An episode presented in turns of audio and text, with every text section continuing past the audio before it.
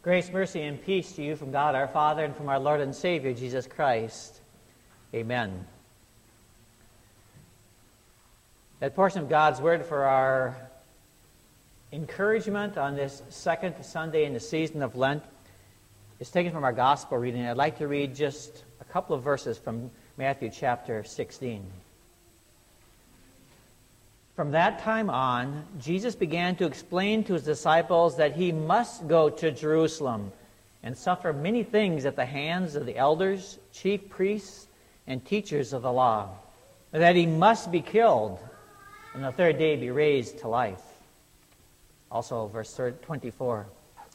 Then Jesus said to his disciples, If anyone would come after me, he must deny himself and take up his cross and follow me.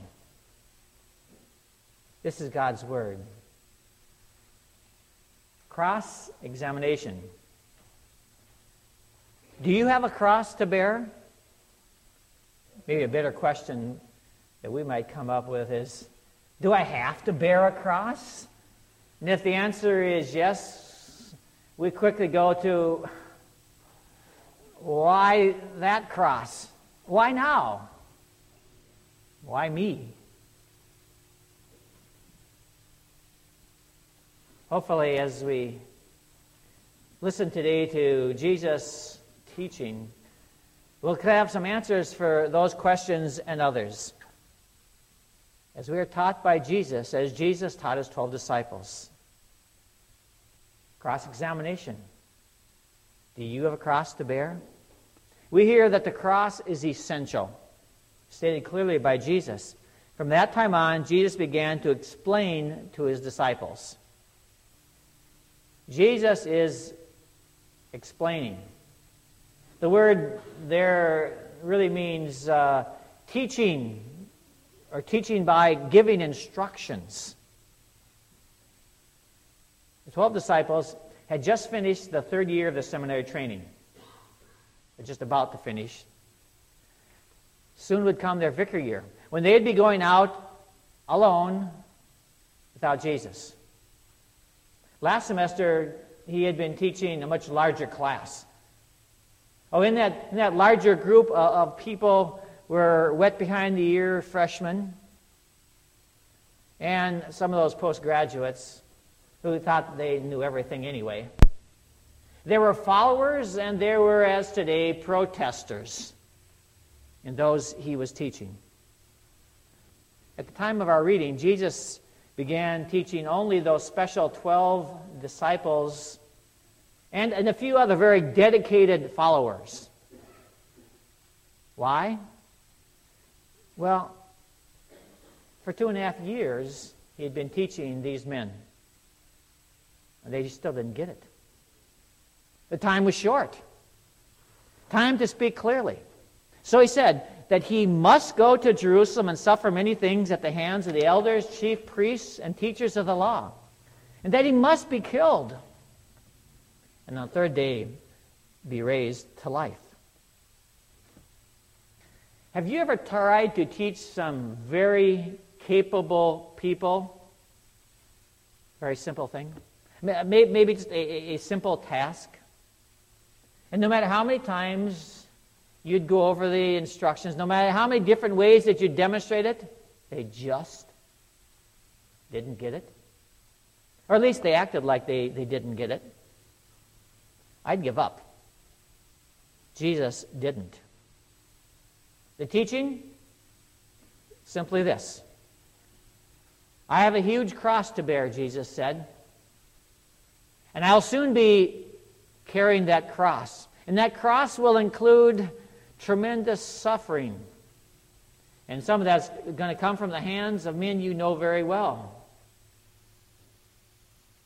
And that suffering is going to get so, so horrific that I'm going to die.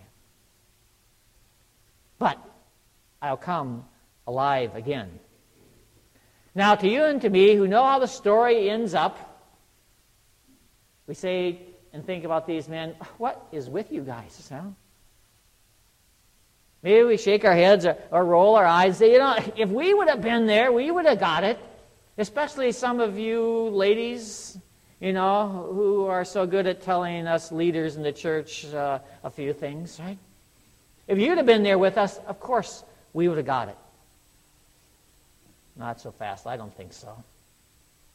We would not have figured it out any more than these disciples did at that time. And I believe we probably would have joined in with Peter as he attempts to stop Jesus. Peter took him aside and began to rebuke him. Never, Lord, he said, this shall never happen to you. Oh, come on now. At least, at least join me in, in going along with this thought process here. Someone that you know about, we know about, and care about deeply is facing troubles. I mean, not just little troubles, big troubles, serious troubles. And you can see that.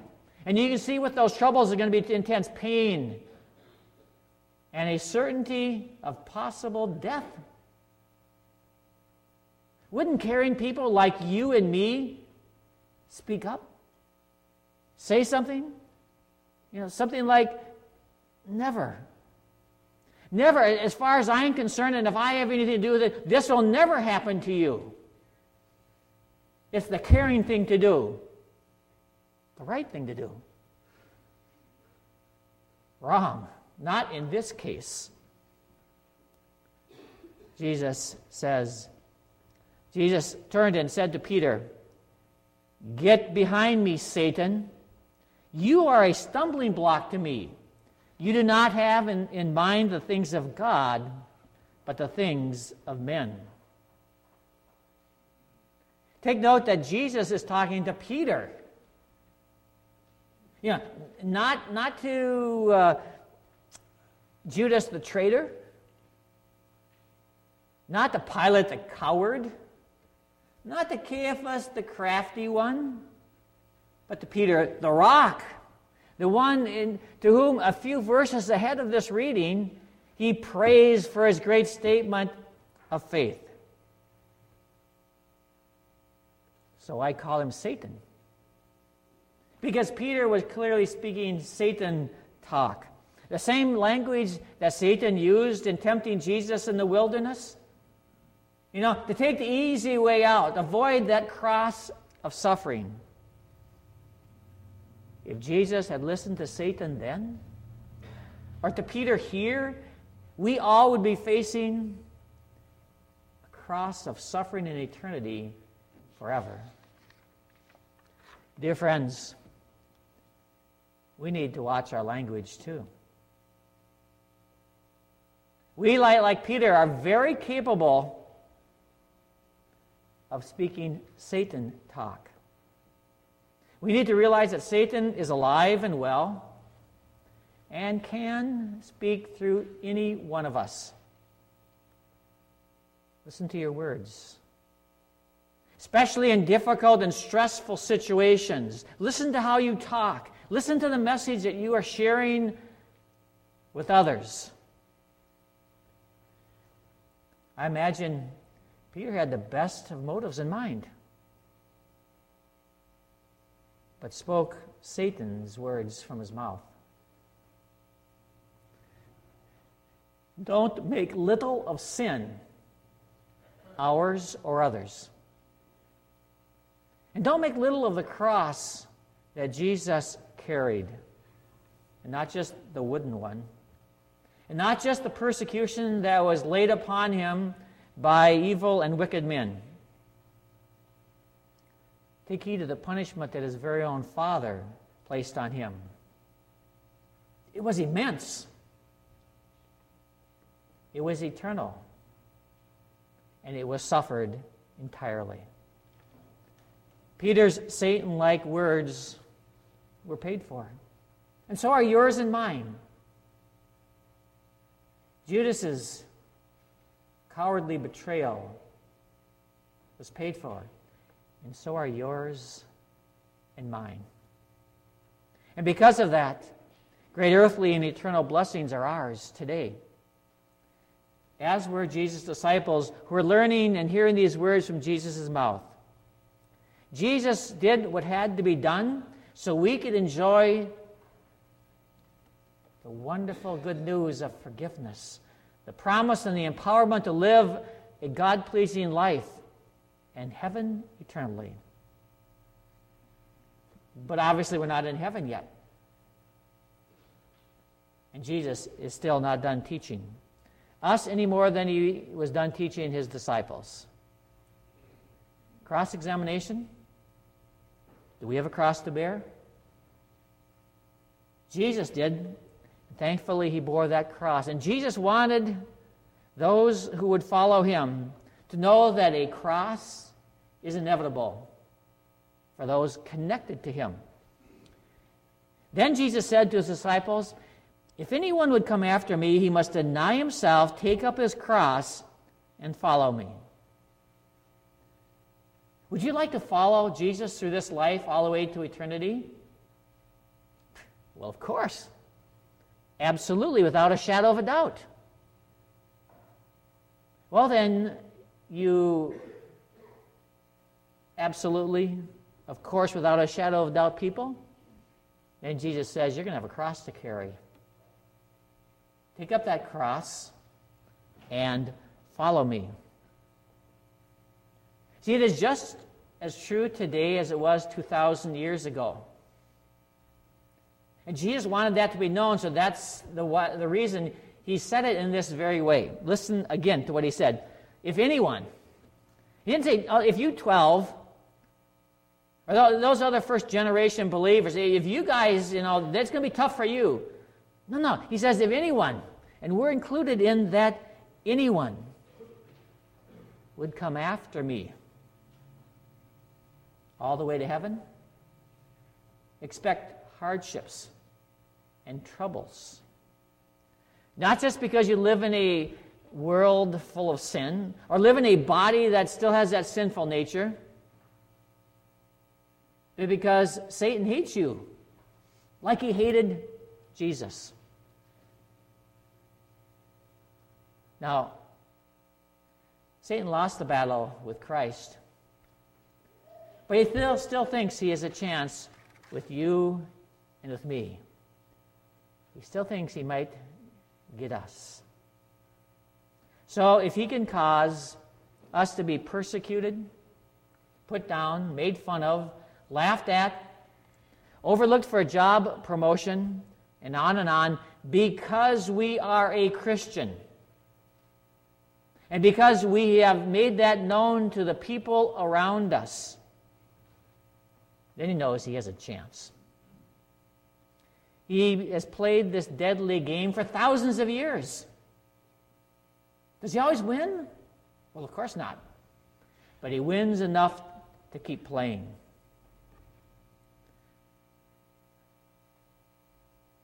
You heard our children's choir sing. They did a beautiful job. But even better than the beautiful job that they did were the words that they shared.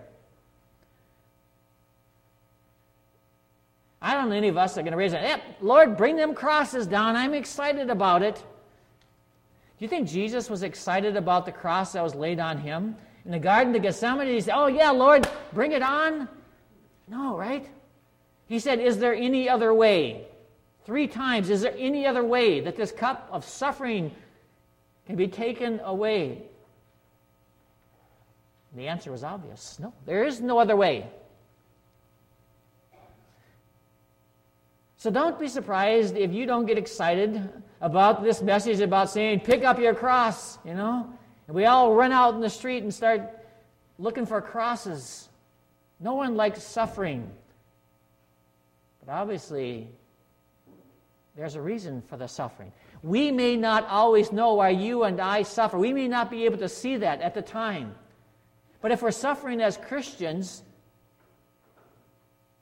good is going to come out of that. And if we have any doubt, listen once again to the words that the children sang. They sang, Oh, to see my name written in the wounds. For through your suffering I am free. Death is crushed to death, life is mine to live, won through your selfless love.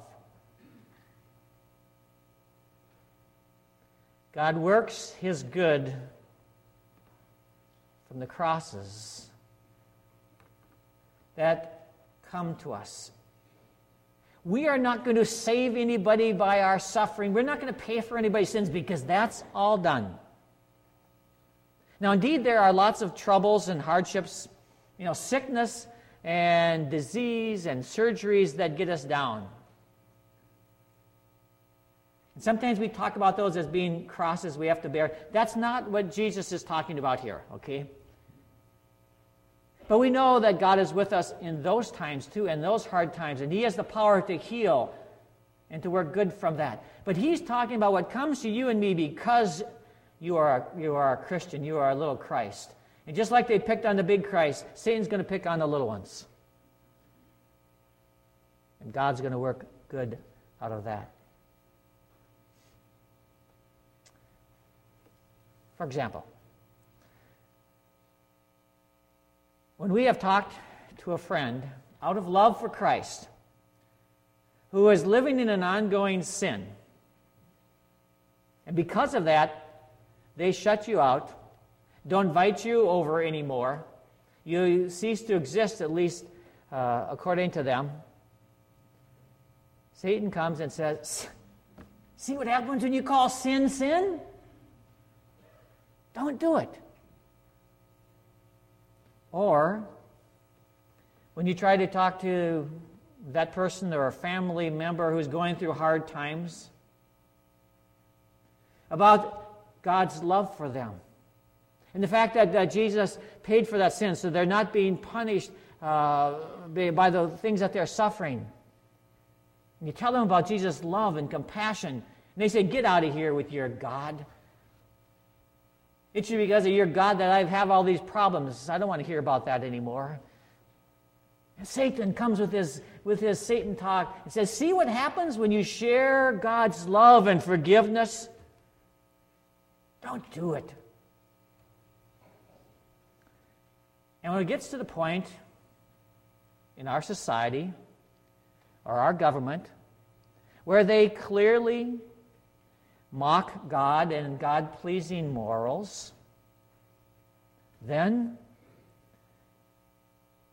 and talk about life as if it doesn't matter. And don't consider the sanctity of life from the unborn to the aged. Then many of us may have to stand up and carry a very similar cross. As we clearly and respect, respectfully stand up for Christ and Christ's values.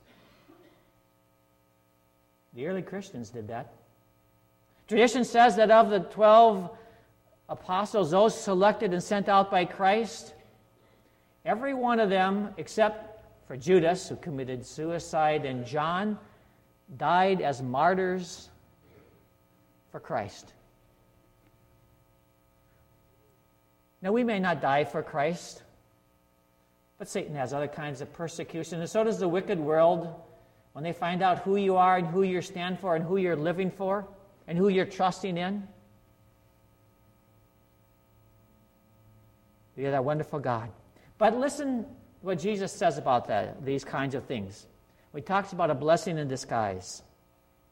He says, Whoever wants to save his life will lose it, but whatever loses his life for me will find it.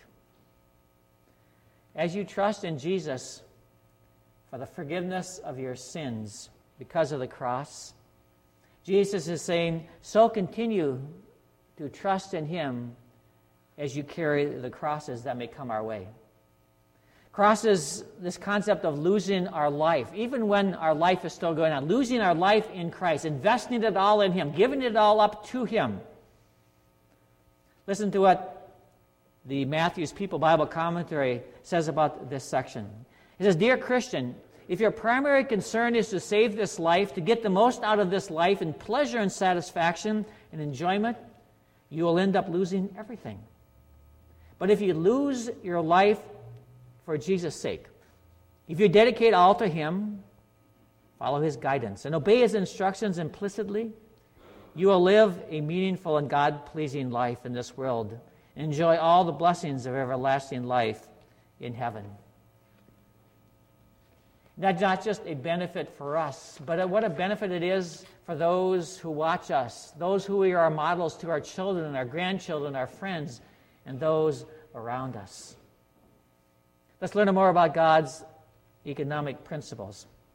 Jesus says, What good is it? What good will it be for a man if he gained the whole world and yet forfeit his soul? Or what can a man give in exchange for his soul?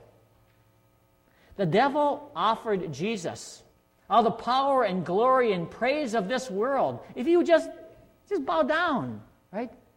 Just bow down to the devil once. Don't be surprised if Satan offers you that same thing. And when he does, don't be surprised if it's too good to be true. I mean, even if he could give you power and glory and, and honor and riches on this world, in this world for a, a few years or many years, how does that compare to spending eternity with him in hell? See, your soul is so precious to God that He gave His very own Son in exchange for you. Your soul is so precious to Jesus that He suffered an eternity in hell for you so you could have the blessings of heaven forever in His presence here, which truly is a reward of grace. For the Son of Man, Jesus said, is coming, is going to come in his Father's glory with his angels, and then he will reward each person according to what he has done. Scripture is clear again and again that we are not saved by our own works or anything that we do. We are saved by Christ's works and faith in him. But Jesus does say here and in many other places that our works are important. Our good works done in thankfulness to God are vital. As we carry the crosses that Jesus foretold, and we are saying to a sinful world and to Satan himself, we know who wins, and that's God. We know who's victorious, and that's Christ. And because Christ wins, we will win also. And this cross will not defeat me. When we hold up to the best of our abilities, always with God's help, to the troubles and hardships that Everyone experiences one way or another. And we trust to God, we trust to God and turn to Him, and those around us know that we're trusting in God. What a witness we're giving to them. And perhaps they too will want to get connected to that same God, that same Savior. And then not only will their life here on this earth be changed, their life for eternity. The cross we carry be a blessing. The reward of grace, all because of Jesus Christ. So many times, I and the other pastors have visited people like you in times of trouble and hardships, maybe in the hospital, maybe at, at home, and left just amazed by the trust you have and the testimony of that faith that you give in the most difficult of times.